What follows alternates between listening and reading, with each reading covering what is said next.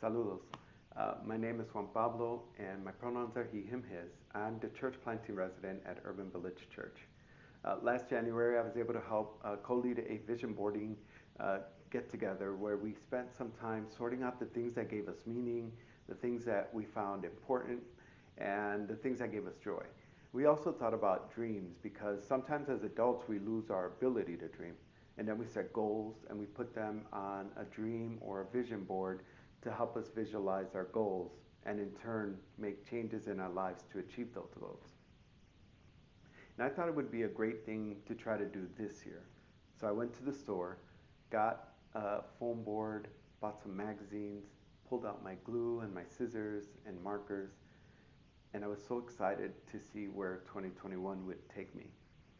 But I never got to it. All the things are still on a corner of my office waiting for me to get to them. And here's the thing I got caught up in a whole bunch of other stuff. Important things like deaths in the family, uh, illness, but then there was other things like TV programs, new Instapot recipes, dealing with ADHD. You get the point. Um, one of the greatest gifts of the resurrection is really knowing that at any one of us in any of our circumstances in our communities, those can all be made new. And many of us, as awesome as we are, we still uh, desire to be made new in different areas of our lives, maybe our, some habits or character or circumstances, uh, those things that we hope to change. And so this Lent, we're going to focus on how we can change our habits and ourselves through studying the promises of Jesus. Um, and so this Lent, uh, together, let us be sojourners with Christ, from the manger to the cross and then to the tomb, where we can be made new. Will you pray with me? Maravilloso Dios, we thank you for this day and this opportunity to get together. Uh, I pray that your Holy Spirit would bring a fresh new word as we uh, search for nuggets of wisdom in the story of the baptism of Jesus, that it may lead us to new, uh, new uh, ways of thinking and ways of changing our life. It's in your name we pray. Amen. Our gospel reading today comes from the book of Luke. It's an account of the life of Jesus with a different twist than Matthew and Mark. Uh, in this account, we kind of get a little bit of a understanding of what it was to live under Roman rule. And we see this with the story of the birth of Jesus, who was born Uh, uh, under empire, the Emperor Caesar, who wanted everyone in the empire to be registered. And this is also the only gospel that alludes to the Roman siege and the destruction of Jerusalem in 70 E, 70 CE.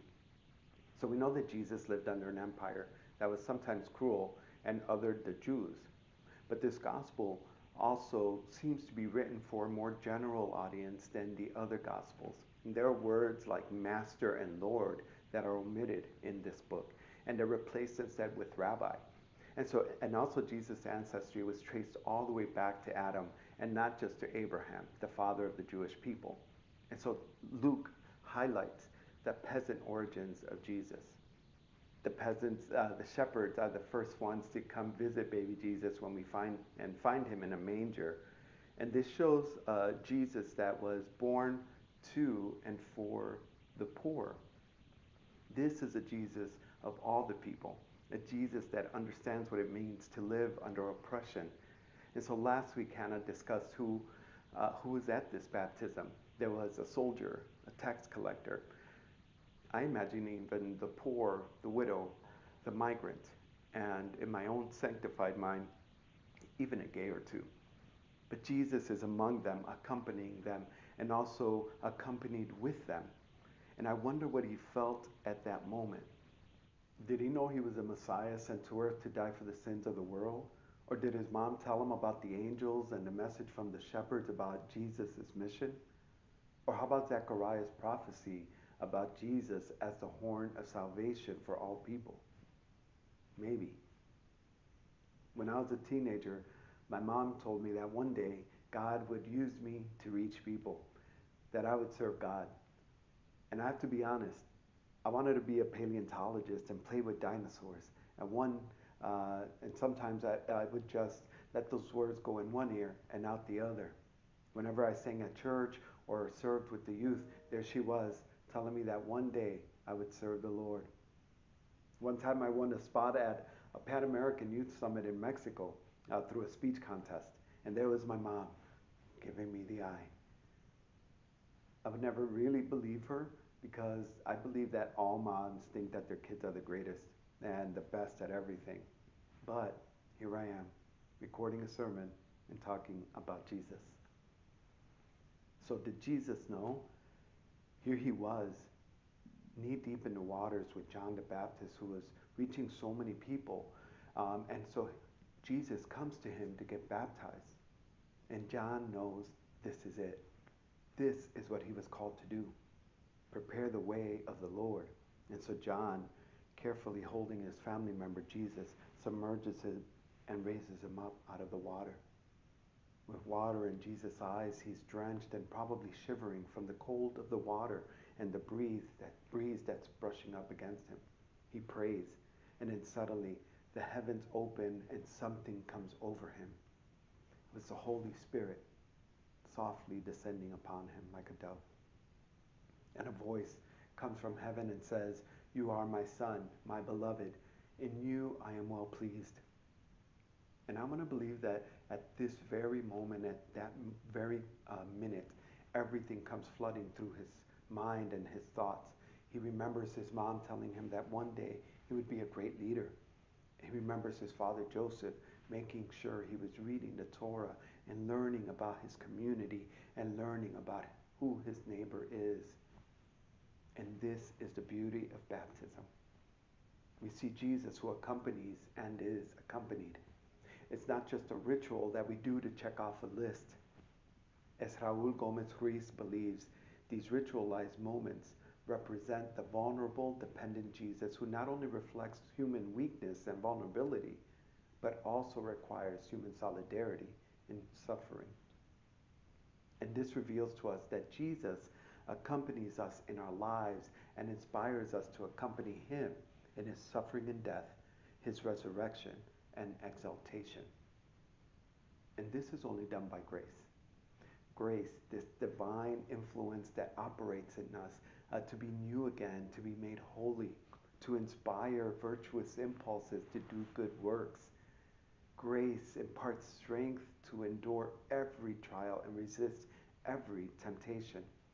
Grace is what we need this Lenten season as we're called to reflect and repent and repent of the temptations in our lives and to change our behavior. I'm reading a book called Theologizing in Spanglish by Carmen Nanko Fernandez. And she puts it beautifully when she says, God accompanies and is accompanied in the Imago Dei of nuestros vecinos, our neighbors, in nuestras compañeras, not in some abstract and rarefied way, but in las luchas that are concrete and unsanitized. And it's in that imago Dei of the migrant child who is separated from her parents at the border, a border that we've constructed to divide us from nuestros vecinos. It's in that image of the imago Dei of the black boy who's pinned down by a system that's designed to imprison him and keep him down. It's also in the imago Dei of that teenage girl who discovers that she likes Maria and not Mario. And she comes out of the closet, but into a world that would reject her.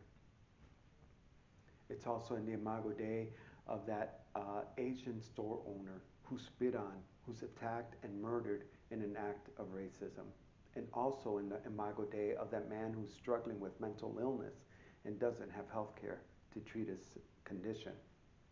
It's also an imago Dei of even myself and many of us who take two steps forward to only have to take five steps back.